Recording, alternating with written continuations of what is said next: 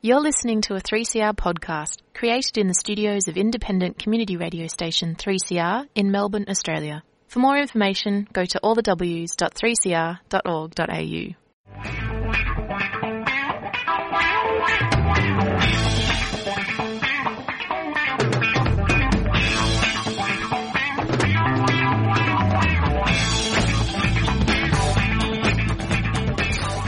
It's five o'clock on Friday afternoon. My name's Jacob, here with you on community radio station 3CR, and this is a Friday rave.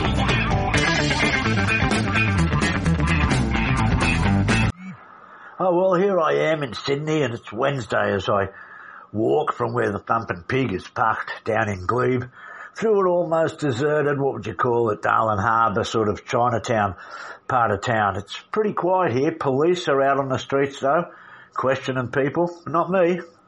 I'm a middle-aged white man in the suit, so I can go anywhere. Ah dear. It's amazing, isn't it? Good suit, iron shirt, polished boots, hair tied back, clean shave. Oh, and a laptop bag, of course. The coppers just nod as I walk by, assuming I've got some important business with capitalism to attend to. And I guess I have. No idea, I guess, that I'm homeless and on the dole and live in an old bus and I'm on my way to agitate on behalf of prisoners' rights. Or that as I'm talking into the phone, walking down through the streets here, I'm recording a little piece for a Friday rave on 3CR, Radical Radio, 855 on your AM dial in Melbourne through the W's at 3cr.org.au or on 3CR Digital. What they don't know won't hurt them, I guess. And more importantly, it won't hurt me. And you know what? I'm passing the, um, for people who know Sydney, I'm passing the outside wall of the Chinese Friendship Garden, which is closed at the moment. Um, for COVID, of course, um, there's no suggestion that we haven't got a friendship program with China anymore, is there? And, um, oh, what can I say? I reckon it'd be appropriate, if not just a tad ironic, if I find myself a place on one of the seats outside the wall, because the reason I just opened it is as I was walking into town, my phone started dinging as it always does, and I looked at it, and this time it was a um, whole batch of media releases um, coming through from various military mobs, as they do most days. And I figured it was about time I returned to doing a little bit or a few little bits and pieces on what the military industrial complex is up to right now. Not just the big ticket items like subs and missiles and shit, but maybe all the little things. And anyway, so I'm going to sit down outside the Chinese Friendship Garden in one of these seats and um, um, find a connection and fire up the old laptop and I'll get back to you after I've done a little bit of research. This, um, there's one press release which got me in particular from a mob called Accenture. Back to you in a minute.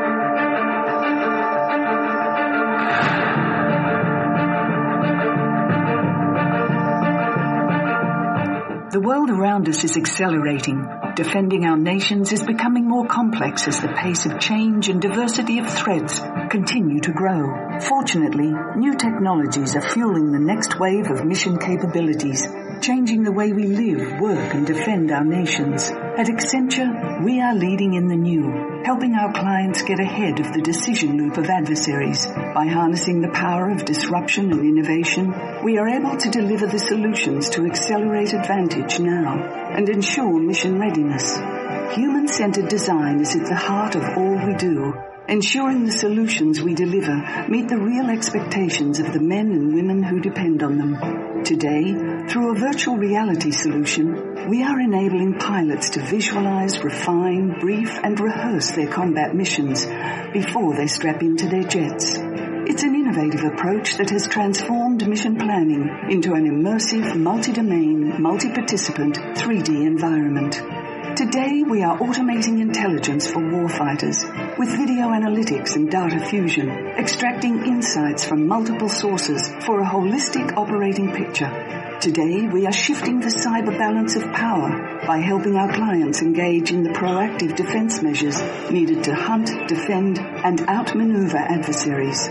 Today, we are putting critical health insights into the hands of military leaders, and power into the hands of soldiers through a precision health insight tool. A smart device that leverages analytics, big data, and advanced visualizations for a holistic view of both individual and unit readiness before deployment, providing an instant view of force readiness.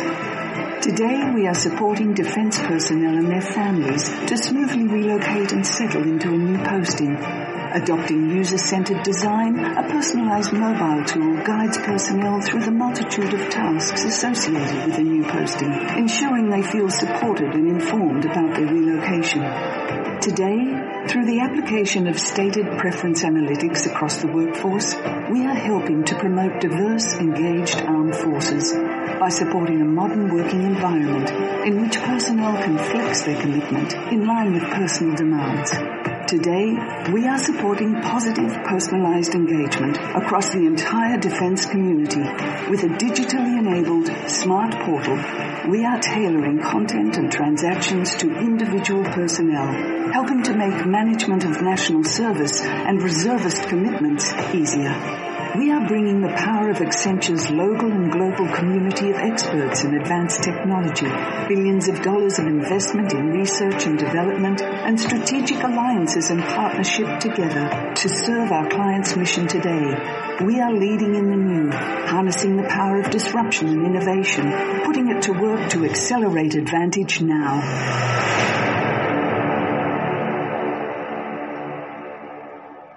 One of the things that usually surprises me when I'm having a look around arms companies' websites, which is something I do quite regularly, is that while they all carry on about technology and cutting edge innovation, their web presence by and large is pretty shitful.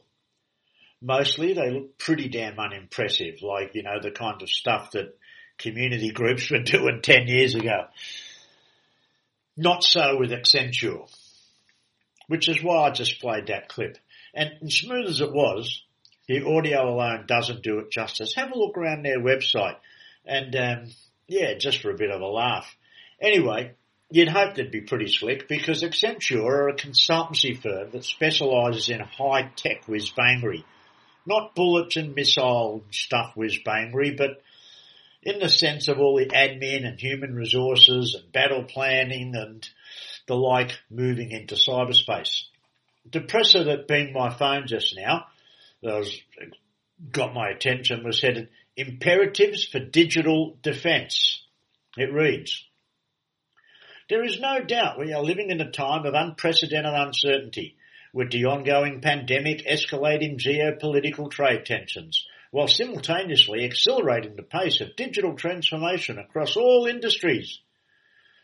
You know, in recent times you've seen threats increasingly being made against Australia's national security prompting a spotlight on Australia's defence capabilities and our capacity to confront looming threats. Anyway, on it goes. Nature of military action is involving. Armed forces must be ready, ineffective, pan-domain, operations, blah, blah, blah, before launching into a concept called digital twinning.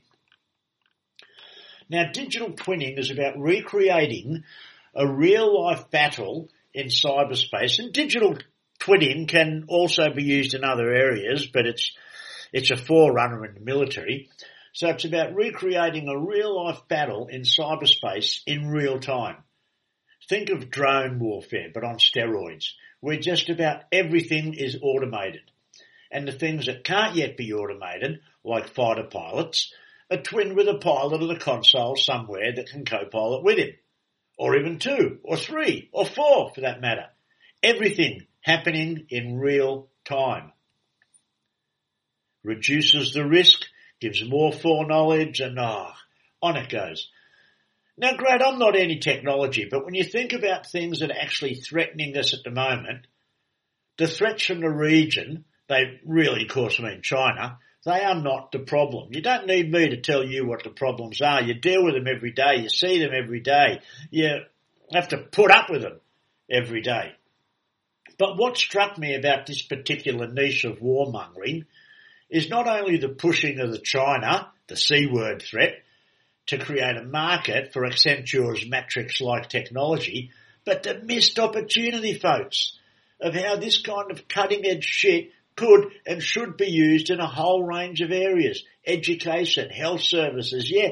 Look, even working out the best place to put a bloody commuter car park, if it came down to it. Yeah. But no. We can duplicate the real world in real time and throw amazing resources into war. But we can't manage a vaccine rollout.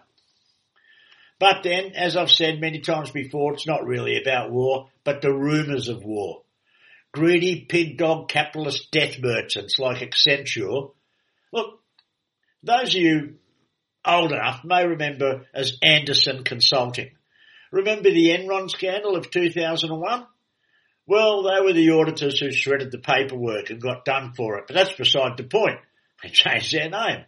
As I was saying, greedy pig dog capitalist warmongers like Accenture or Andersen make an absolute killing out of not so much selling tech and weapons, but out of diverting money from the public purse that could be used to make life more bloody bearable. You know, it's like the old song, they hang the man and flog the woman that steal the goose from off the commons, yet let the greater villain loose that steals the commons off the goose. It's what they're doing. It's what they've been doing since that's from the 1640s and they've been doing it ever since. They're taking the resources, the capital, the wealth of the people and they're turning it into war. Worse, they create a niche need they convince people that this is what's needed to save us from attacks from the bad guys. And once they've put the fear of God, or rather the fear of China into you, they fill it.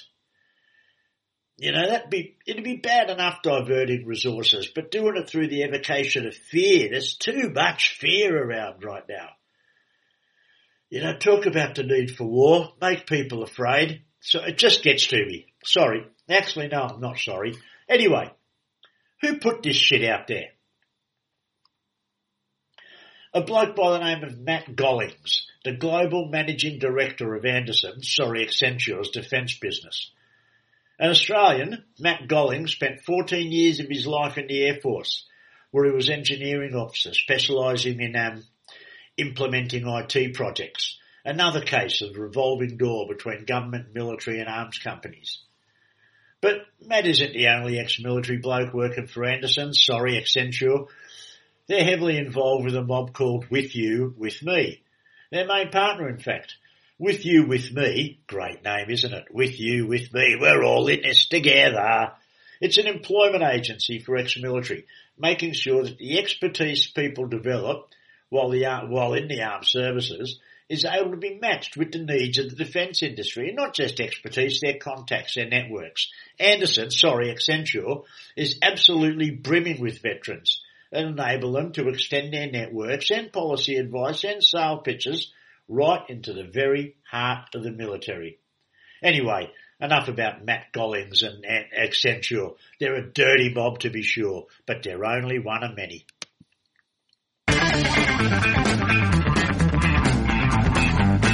Yeah, you're listening to a Friday Ray with me, Jacob, on Community Radio 3CR 855 on your AM dial, through all the W's at 3cr.org.au or um, on 3CR Digital. But I was just speaking about revolving doors in the last bit. Now, Paul Dibb is still going round and round revolving doors. Paul is Emeritus Professor of Strategic Studies at the ANU and used to be the director of the Defence Intelligence Organisation and deputy director of the Department of Defence. In short, he's a defence poppin.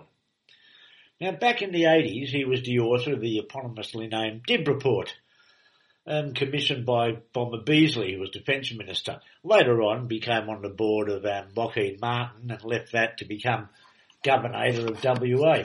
Anyway, the Dibb Report of the mid-80s was a bit of a departure um, from the tacitly accepted foreign policy of Australia in as much as it called for less reliance on the US and more engagement with our region. And nowadays, Paul mainly seems to pontificate through his role with the Australian Strategic Policy Institute. Now, I mention the Dibb report because he's written a couple of pieces this month, a couple of weeks ago in the Australian and this week in the Strategist. And both pieces are based around China's um, Global Times, um, which is an organ of the um, Chinese Communist Party, um, threatening Australia with retaliatory punishment with missile strikes on, quote, the military facilities and relevant key facilities on Australian soil if we send Australian Defence Force troops to assist the US and participate in a war with the People's Liberation Army over Taiwan. The paper's exact wording, I had to look it up, was China has a strong production capability, including producing additional long-range missiles with conventional warheads that target military objectives in Australia when the situation becomes highly tense. Now, fair enough, it's a threat.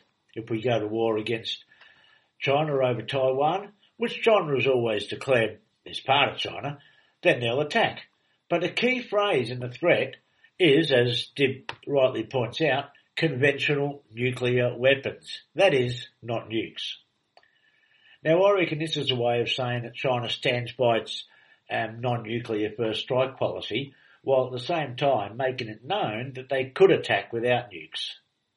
The other key phrase in threat is um, target military objectives. That is, not population centres, but places like Pine Gap and Northwest Cape.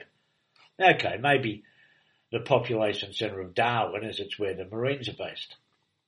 Now, Paul makes a bit of a startling re- revelation in the Australian, and that is, and I quote, in my experience in the late 1970s and 80s, Moscow made it clear to us that attacks on Pine Gap, Nurrungar and Northwest Cape would occur in the context of an all-out nuclear war. Okay? It made it clear, Moscow did. And to think, you know, that whole time that he was in the DOD, they denied that those places were in fact nuclear targets. But the most important part of his article is acknowledging that this threat is, is also in part a warning to the US because it needs places like Pine Gap to conduct any war against Taiwan. So another thing, and I think the main thing China is saying is directed not at Australia, but at the US. And it's the most worrying thing for Australia. Now, before I say what it is, I've been saying for some time that there won't be an all-out war between the US and China because both countries know that it would be devastating and neither side can make a profit out of it. If there is a limited war, it would be undertaken by proxies on one or both sides. Now Australia is most likely to be the US proxy. In which case, China is saying, and this is the important part of the threat, I think, that the attacks will be limited to conventional attacks on Australia. Setting the rules, one could say. Now, Paul Dibb, who authored the report that led to Australia, at least on paper, under the Hawke government, and remember, these were the days before the first Iraq War, when peace rallies were massive, and the broad left, and in particular the Union movement, were unapologetically anti-war in a way they're not now. And anti-war stance was still a very necessary part of the ALP keeping grassroots support. Dibb provided the intellectual rationale that enabled the Hawke government to appear to be pursuing something of an independent military policy, while of course keeping the actual game to business as usual, as was made all too clear when Hawke threw it, you know, threw in the Australian military with the US in um, 1990 after the invasion of Kuwait. Anyhow, while Dibb was talking independent policy, Minister Beazley was still gung-ho all the way with the USA. But there was no question that ANZUS was the cornerstone of Australia's defence policy and would remain so. The ANZUS Treaty has just occurred to me now that it turned 70 in um, September, the 1st I think, 1951. I think it was ratified the next year. But anyway, September 1951. 70 years old. I should probably do a show about it. Anyhow, the ANZUS Treaty, in the popular imagination, is a guarantee that the US would defend Australia if it were attacked. In reality, it does no such thing, doesn't even come close. More on that, I guess, I'll do a rave about it.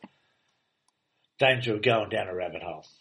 Dibb, in his Australian article, comes clean on this and actually calls on Australia to get, and I quote this, a much clearer understanding from our US ally about extended deterrence, including not just nuclear deterrence, but also conventional deterrence against Chinese long-range threat missiles with conventional warheads. Unquote.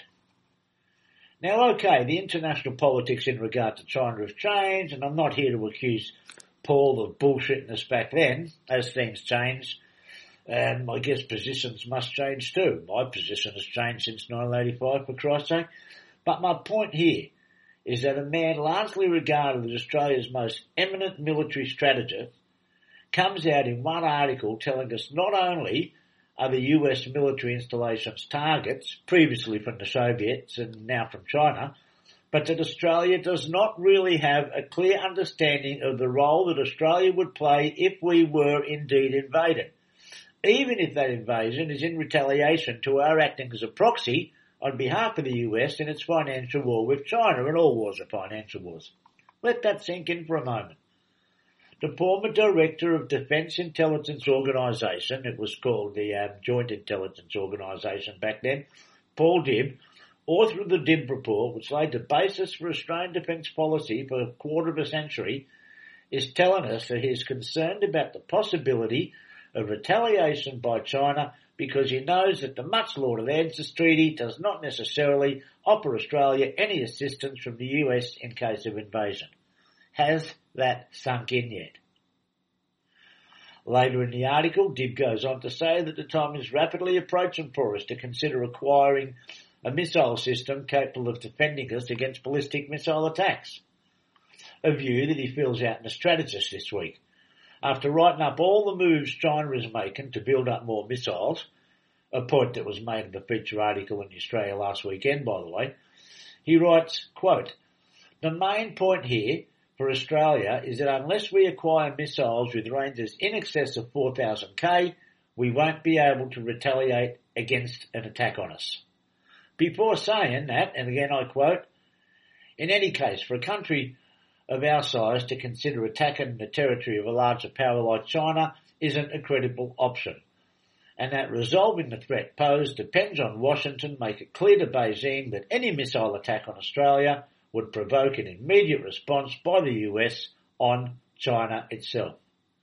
Sounds like things have just ratcheted up a notch.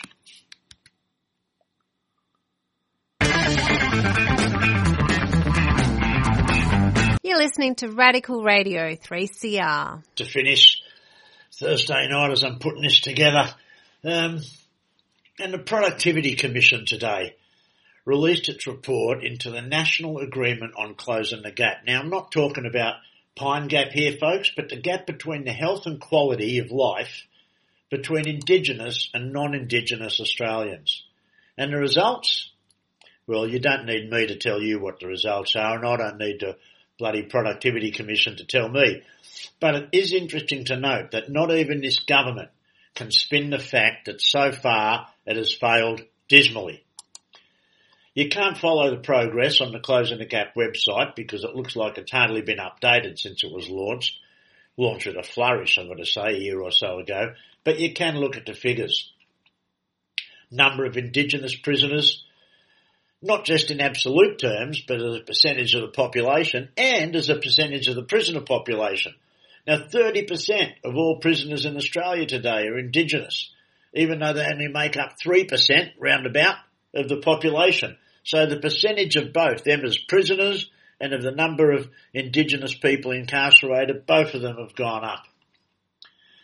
You know, the number of Aboriginal women incarcerated, thrown in jail, locked up, I think probably around half of them, without charge or having committed a crime, has more than doubled in the last 10 years.